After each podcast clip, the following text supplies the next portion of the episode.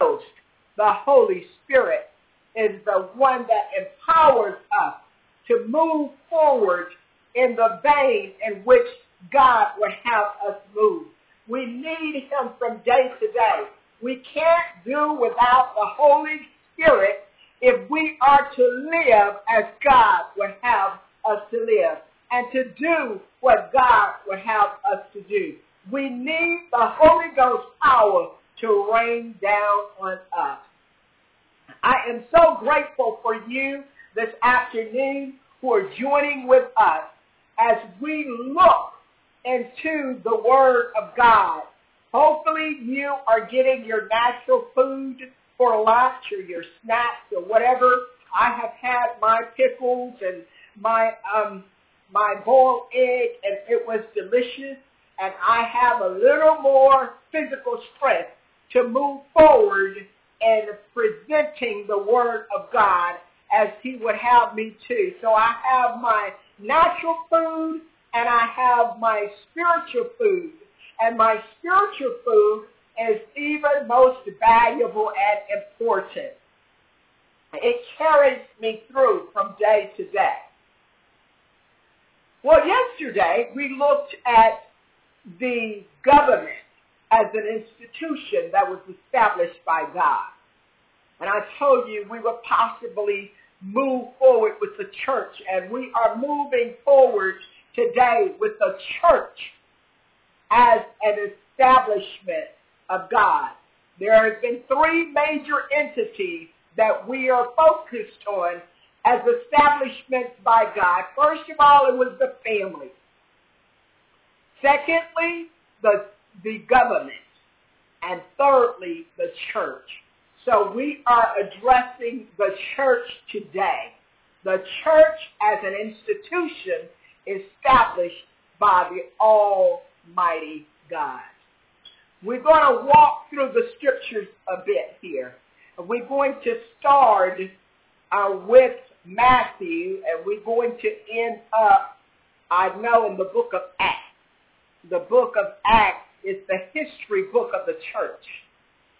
The book of Acts, and we, we will probably touch on some other scriptures, but those two and particularly. So we are going to Matthew, Matthew the 16th chapter is where we're starting today. Matthew the 16th chapter, around about the 18th verse, but I will probably read above the 18th verse, where Peter confesses Jesus as the Christ.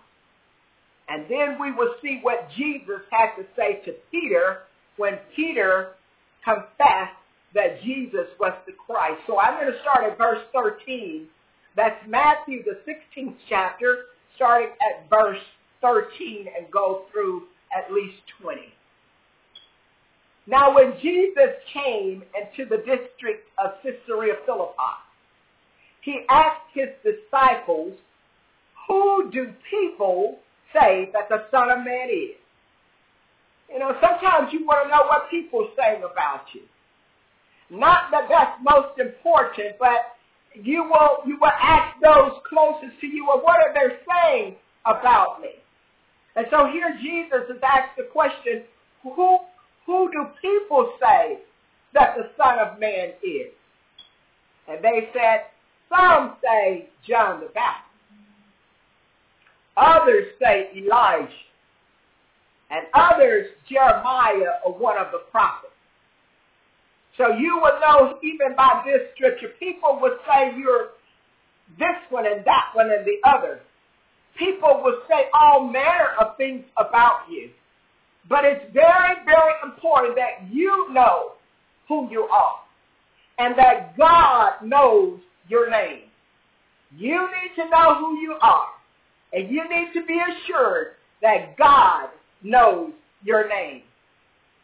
So when Jesus asked the question and then they responded by the various ones that um, the people were saying that he was, he said to them, but who do you say that I am?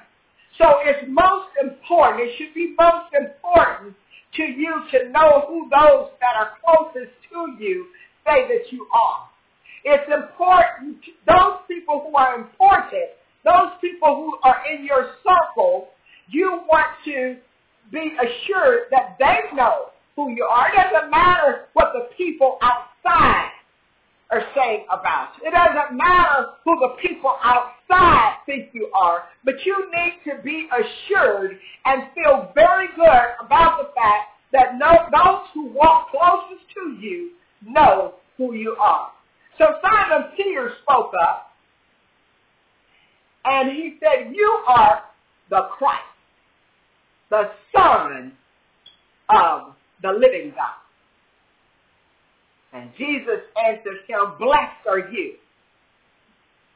It was a blessing in the fact that Simon Peter knew who Jesus was. He said, blessed are you, Simon Barjona, for flesh and blood has not revealed this to you, but my Father who is in heaven. Now those that are in your closest, in closest proximity to you, those who walk with you from day to day, you need to know that they hear from the Spirit of God. You need to know that God is speaking to them.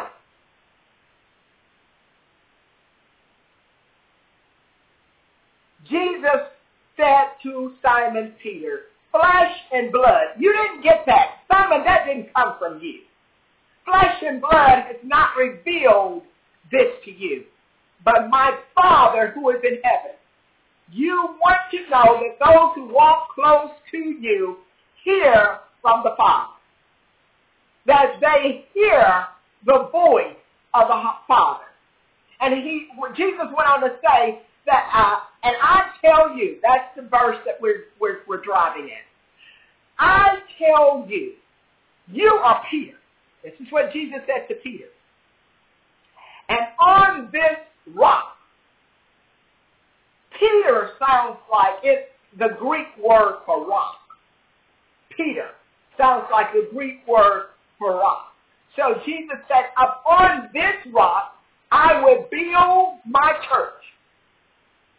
I will build my church and the gate of hell, or the gate of Hades, will not prevail, shall not prevail against it.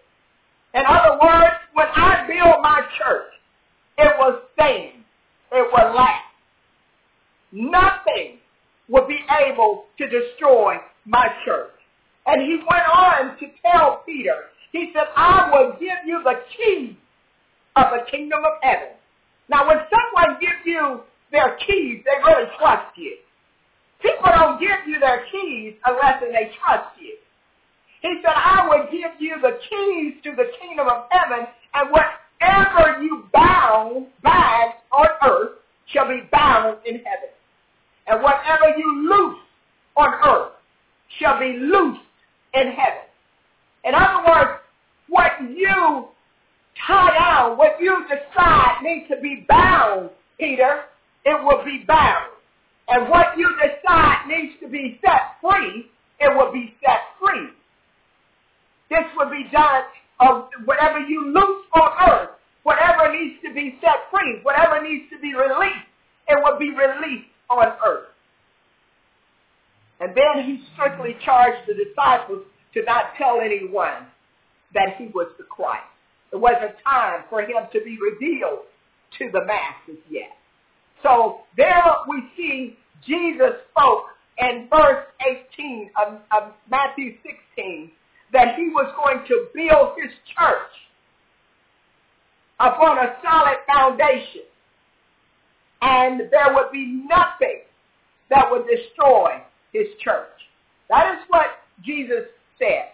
So then we'll move on through walk through the pages. Go right over to Matthew 28 verses 18 through 20. That's Matthew 28 verses 18 through 20, where the mission of the church was unfolded. The mission of the church, the mission, the purpose of the church was revealed. I'm going to stop there in 16, but it's 18 through 20. Now the 11 disciples went to Galilee, to the mountain to which Jesus had directed them. Jesus had told them where to go. And when they saw him, they worshiped him. When you see Jesus, you should worship him. You should not fall down and worship anyone other than the Christ, the Son of the living God. So they saw him and they they worshiped him, but some doubted. There are always going to be some who are doubters in the group. But believe and hold fast to what it is that you believe. So verse 18, Jesus came and said to them, all power, not some power, he said all authority in heaven and on earth has been given to me. So he made it known to them that he had all power, all power in heaven and on earth had been granted to him by the Father. And then he gave specific instructions to his disciples. He said, go, you go. Because he'd already told Peter that he was going to give him the keys to the, to, to the kingdom of heaven. And now he's instructed them to go. He said, go therefore and make disciples of not some nations, but all nations.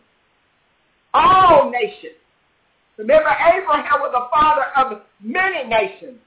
So he said, go and make disciples of all nations, doing a couple of things. Make disciples of them and baptize them in the name of the Father and of the Son and of the Holy Spirit. Baptize them.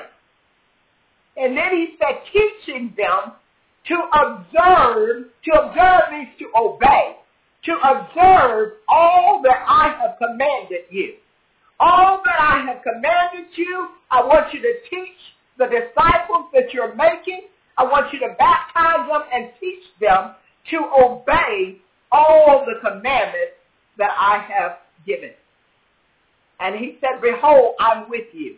I'm not going to leave you alone. I know that you need me.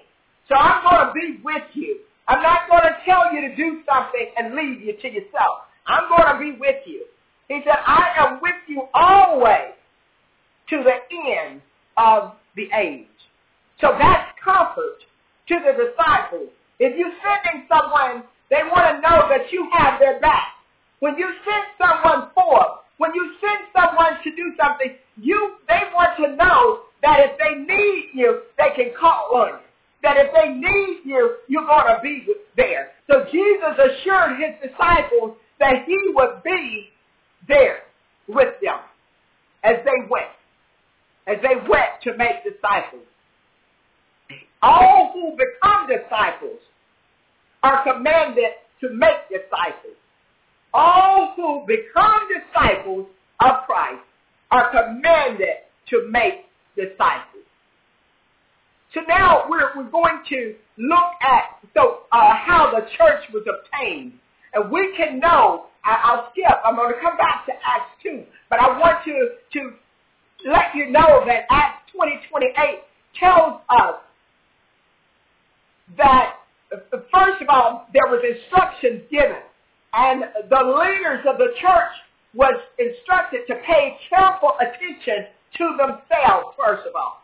We're to pay um, careful attention to ourselves and also to the flock, to the flock of God, in which the Holy Spirit has made us overseers. Whoever has been made overseers of the body of believers, you're to first pay close attention to yourself, to care for the church of God, which was obtained by the blood of Jesus. The church of the true and living God was obtained by the blood of Jesus. That is how the church came about. Through the death, burial, and resurrection of Christ, he made known his church. He revealed himself to us. And so we're going to look at what the body of believers is composed of. But I want to go back to Acts chapter 2. I told you earlier that the book of Acts is the history of the church. So we want to look at Acts chapter 2. That's Acts chapter 2. want to point out some things there in Acts chapter 2 that transpired as the early church was being developed. In the first chapter of the book of Acts, we will see Jesus giving some instructions, some further instructions. In verse 4, and while staying with them, he ordered them not to depart from Jerusalem. He gave them specific instructions to stay in Jerusalem. Jerusalem is where the church was originated. He says, do not depart from Jerusalem, but wait for the promise of the Father. Whatever God has promised, you can be assured that it will come. And what was the promise? But to wait for the promise of the Father, which he said, you heard from me. For John baptized with water, but you will be baptized with the Holy Spirit not many days from now. So the promise was the Holy Spirit. Jesus had told his disciples that I send you a comforter. He said, I'm going to leave you, but I'm not going to leave you alone. I'm going to send the comforter, which is the Holy Spirit, to be with you. He's a paraclete. He will be by, by your side. He will guide you. He will teach you. He will lead you. He will direct you. He will comfort you. The Holy Spirit. So Jesus was, was preparing to be ascended on high. He was prepared to be ascended on high. And so he went on, uh, um, you, you'll see down in verse 9, and when he had said these things, as they were looking on, he was lifted up, and a cloud took him out of their sight. And while they were gazing into heaven, as he went, behold, two men stood by them in white robes and said, Men of Galilee, why do you stand looking into heaven? The question was asked by the angel to the disciples as they looked, as they saw Jesus ascending into heaven. Why do you stand looking into heaven? This Jesus who was taken up from you into heaven will come in the same way as you saw him go into heaven. Now that was a reminder from the angel that Jesus was coming back again. Jesus went and he's sitting on the right hand of his Father in heaven, but he's coming back again. He's coming back to receive us, his children, unto himself. And so after Jesus left, he left his disciples. We'll see in the in, in, in Acts chapter 2, just what he told them what happened did happen. He told them that the promise was to come. He told them that he was going to send a comforter, the Holy Spirit, the Paraclete. So when the day of Pentecost arrived, they were all together. They were together and they were in one place. They were unified in one place. And suddenly there came from heaven a sound like a mighty rushing wind. And it filled the entire house where they were sitting.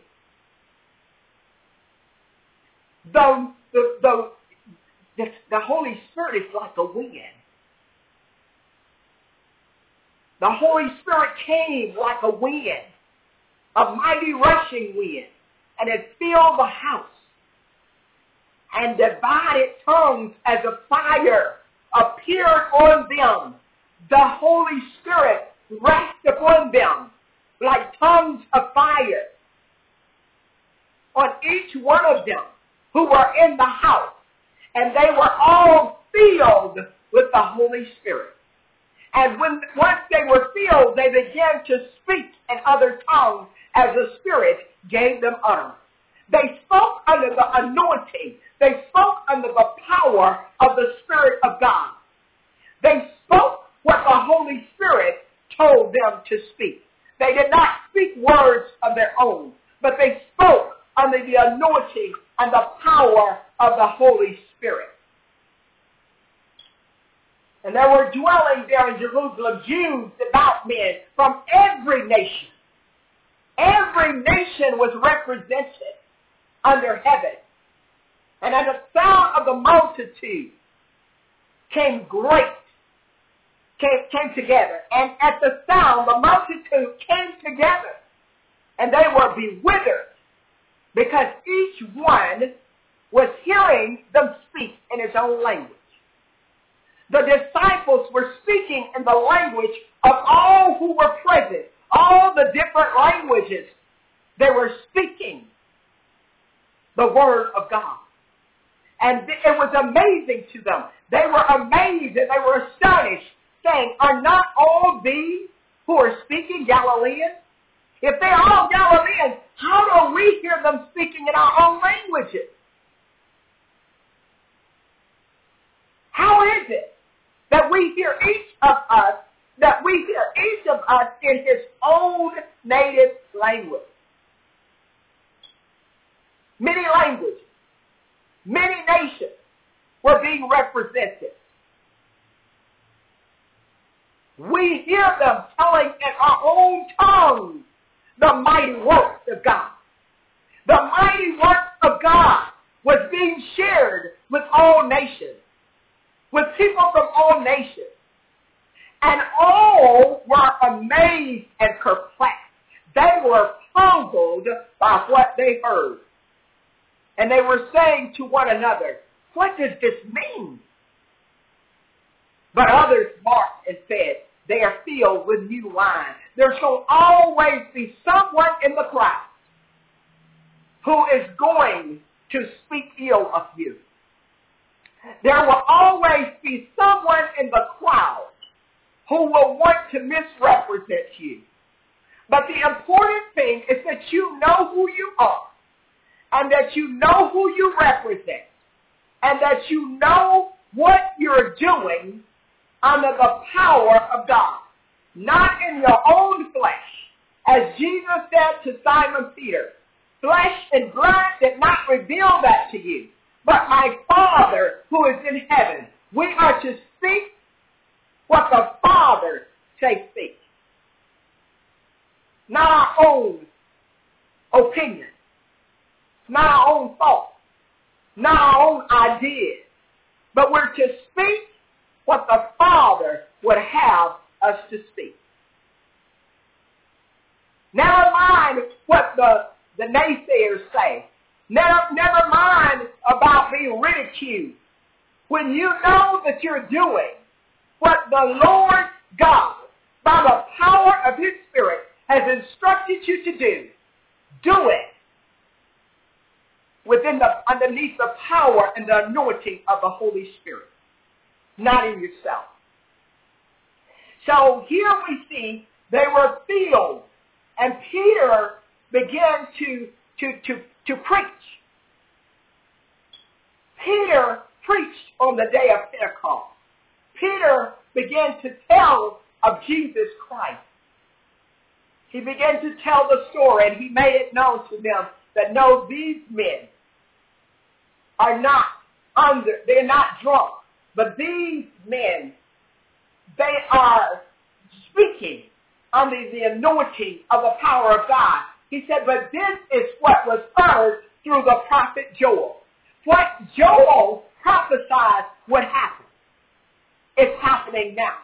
That in the last days it shall be, God declares that I will pour out my spirit on all flesh.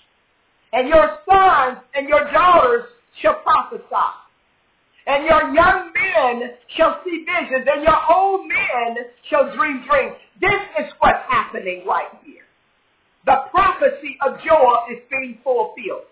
Even on my male servants and, and my female servants in those days, I will pour out my spirit, and they shall prophesy. And I will show wonders in the heavens above and signs on the earth beneath. That was spoken by the prophet Joel.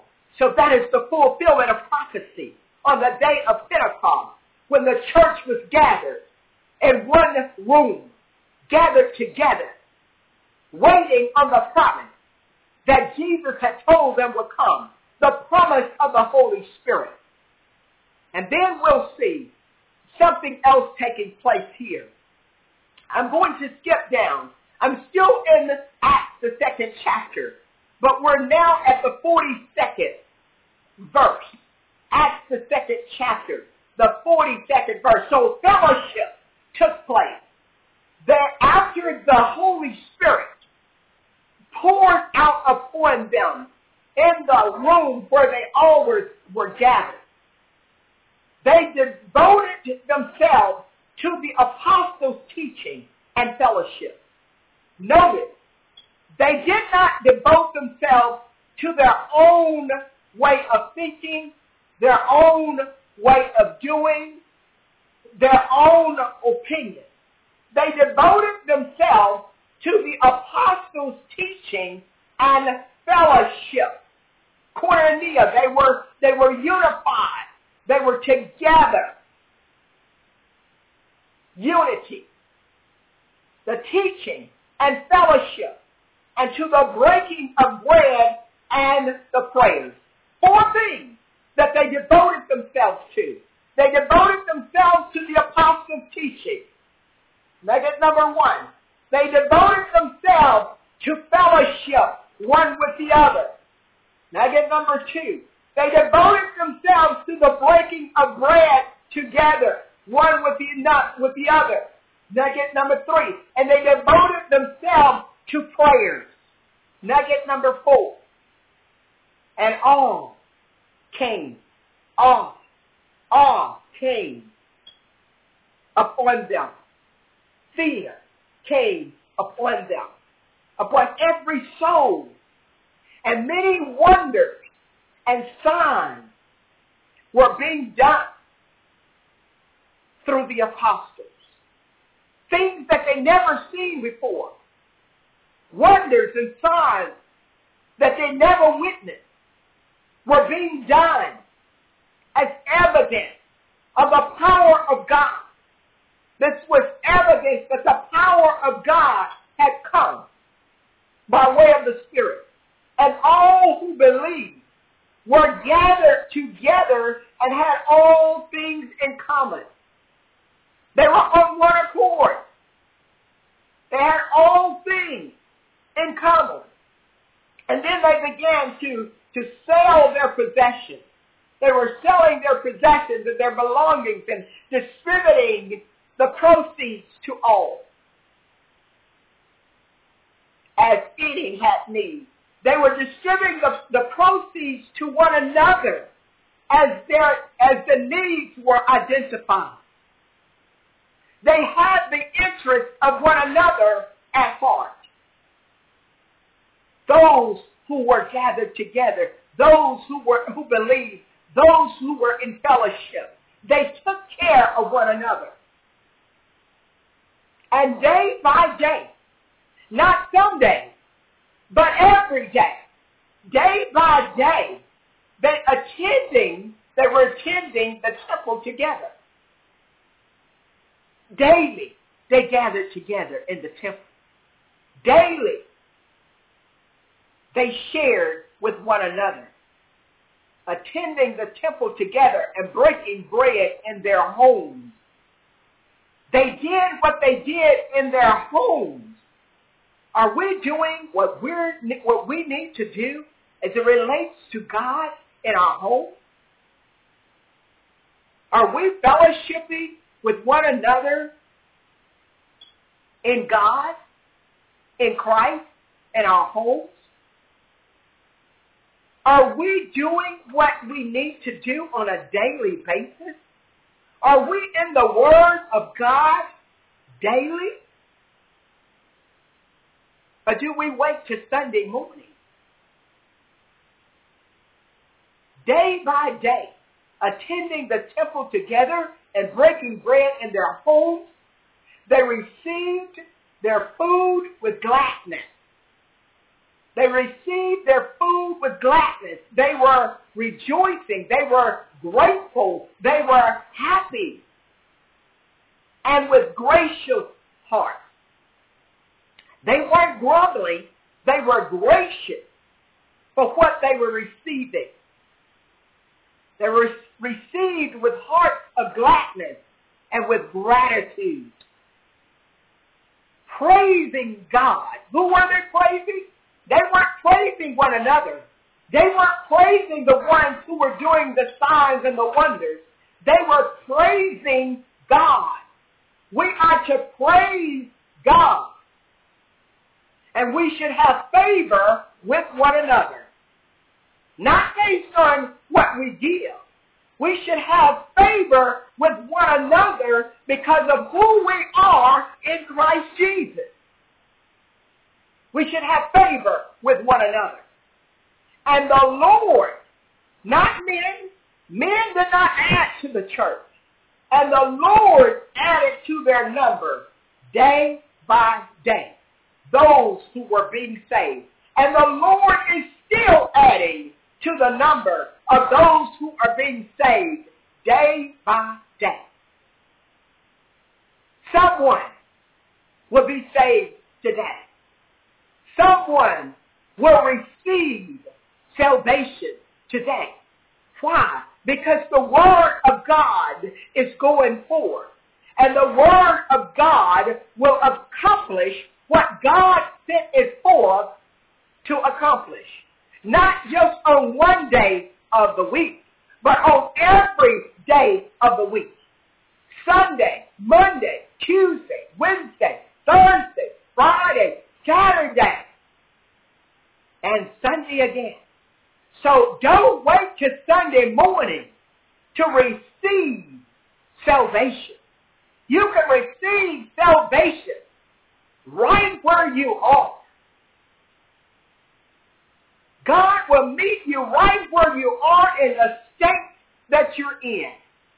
He didn't wait to save us after we cleaned ourselves up. It was when we were yet sinners, Christ died for us. When we were yet sinners, Christ saved us. So we need to know that God is yet in the business of saving souls. Just as he was in the early church, we need to pattern ourselves after the early church. We need to do what it is that God would have us to do. And now we're look at what the church, what the body is composed of. And that is in 1 Corinthians chapter 12. 1 Corinthians chapter uh, 12 tells us what the body is composed of. For just as the body is one and has many members, the body of believers is made up of many members all over the world. Not just in your local assembly, but the body of Christ. The church is made up of many members. All the members are members of one body, the body of Christ, the body of Jesus Christ, of which he is the head. Though many are one body. Many members, but one body. So it is with Christ. One body. For in one spirit we were all baptized into one body, the body of Christ. Jews were baptized into that one body. Greeks were baptized into that one body. Slaves were baptized into one body. Free were baptized into one body. And all were made to drink of one spirit. The Holy Spirit. Drink in. Drink in of the Spirit of God. Drink in. Drink in. For the body does not consist of one member. The body of believers does not consist of one member. But the body of believers consists of many members. Therefore, if the foot say, it's, he's now giving a symbol, symbolizing or giving an analogy of the body of Christ using the body part of our physical body. He said, if the foot should say, because I'm not the head, I do not belong to the body, that would not make it any less a part of the body. The foot is important. The hand is important. The eyes are important. The ears are important. The mouth is important. The feet are important. All members, all every organ of your body is important. Every member of the body of Christ, which is his church, are important. There is not a member of the body of Christ that is not important. And if the ear should say, because I'm not the eye, I do not belong to the body, would not make it any less a part of the body. Every member of your physical body, if you hurt that finger, your whole body is going to feel it. Your whole body is going to know it. Your whole body will be affected if you break your finger today. It's going to lay you up. You, it's going to stop you from functioning the rest of the day. You're going to be still for a while. Your whole body will be affected by you breaking that one finger. And that is the way it is with the body of Christ. Christ's body. When one member is in pain, we all suffer with it. The Word of God tells us to rejoice with those who rejoice and to be sorrowful with those who are sorrowful. When one member from the body is lost, we feel it. We're affected by it. Why? Because we are all members of one body. And God made an appointment, and he appointed various ones in the body. And 1 Corinthians 12 and 28 say, and God has appointed in the church first apostles, second prophets, third teachers, then miracles, then gifts of healing, helping, administrating, and various kinds of tongues. God has appointed, made appointments in the church. He made appointments according to his will. He made appointments as he so designed. 1 Corinthians 3 and 9 tells us that, for we are God's fellow workers. We are God's field. We're God's building. We're the building. We're the body. We're the members of Christ's body. We are. We are the members of the body of Christ. And a part of the purpose of the church. And I think we're going to close on the purpose, on completing of the purpose of the church, and then begin and, and talk further on tomorrow about our role and who we are as members of the body of Christ, who we are. We'll, we'll move into that on tomorrow. But in closing, I want to share Ephesians 4, chapter 4, 11 through 13 with you. And he gave the apostles, he gave the apostles, the prophets, the evangelists, the shepherds, the pastors, and teachers. Why did he give apostles? Why did he give prophets? Why did he give evangelists? Why did he give pastors? Why did God give pastors? He gave us these official gifts to the body to equip the saints. He gave these, these, these gifts. He gave these gifts. He gave these offices for the equipping of the saints, for every member of the body to be equipped. Why? For the work of the ministry. There is work to be done. The fields are white. The harvest is plentiful. The laborers are few. Therefore, laborers, laborers need to be equipped among the saints for the work of the ministry, for the building up of the body of Christ. The body of Christ needs building up. The body of Christ needs to be continuously built up. How long does the body of believers need to be, built up? The body of believers, the body of Christ, the church of the true and living God, the ecclesia need to build, be built up until we all attain to the unity of the faith.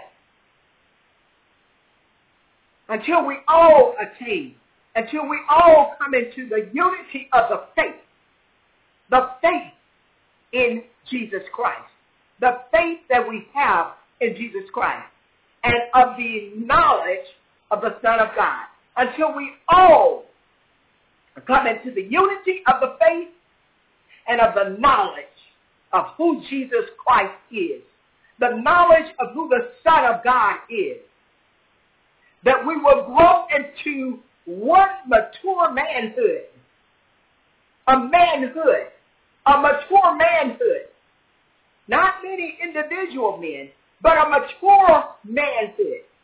A, man, a hood is many coming together under one umbrella. A mature manhood to the measure of the stature of the fullness of Christ. We come to the point in our being to, to the maturity until we become full, until we become complete in Christ. And when the body of believers, when the church becomes full and complete in Christ, then Christ is coming back to receive his church unto himself. A church without spot or wrinkle, a purified church, a holy church, a set-aside church. He will come back to separate the wheat from the tare. Right now there's tare growing among us. But he said, let the wheat and the tares grow together. And at an appointed time, he would do the separating. We're not able, we're not in a position to do the separating. But the day will come when God himself will separate the wheat from the tares. And the church will be holy unto him, without spot, without blemish, without wrinkle. The church will be pure in its purest form as it ever will be. Thank God for his body. Thank God for the church. Thank God for those who are part of the church. And we're thanking God for those who will also become members of the body of believers. Let us pray. Father God, we thank you for the church. We thank you for the church, Lord God, and its many members, far and near, all over the world, from every nation, Lord. You have members of your body. It is you, Lord, who adds to the church, and we thank you that you're adding to your church daily as the word is shared, as the gospel message is shared and heard. And we thank you, Father. We thank you for those who believe. Father God, there are still doubters among us. Father, we ask in the name of Jesus that you would touch hearts of even doubters today.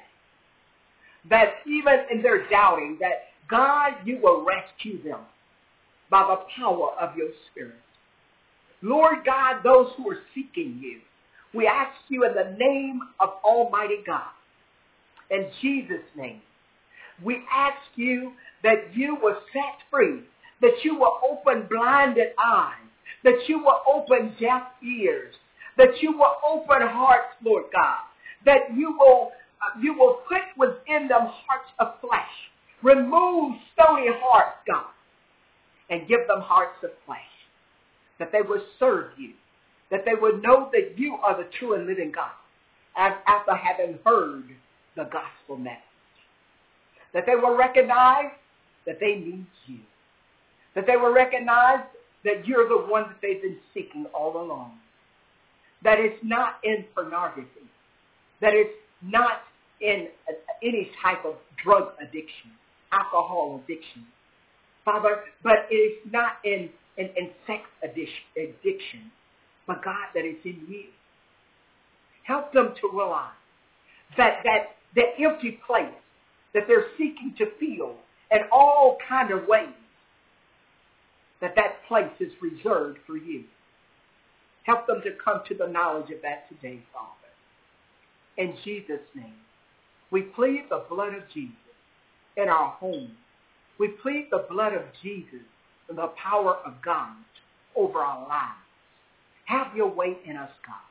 Move by the power of your spirit like a rushing mighty wind.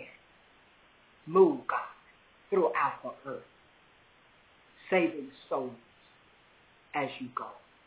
In Jesus' name we pray, and we thank you for what you have done, what you are doing, and what you will do. Amen. Amen. Amen. Thank you once again for joining us for another Nugget at noonday with Mary Jane. I declare by the power of God that this word will accomplish what God has set it forth to accomplish. And that you will be built up in your spirit man and be all that God would have you to be in Christ Jesus. Go in the strength and in the power of the Almighty God. Know that God loves you and is concerned about those things that are concerned to you. Go in the power and the strength of God. Know that we love you and are concerned about you as well. In Jesus' mighty name, amen, amen, and thank God.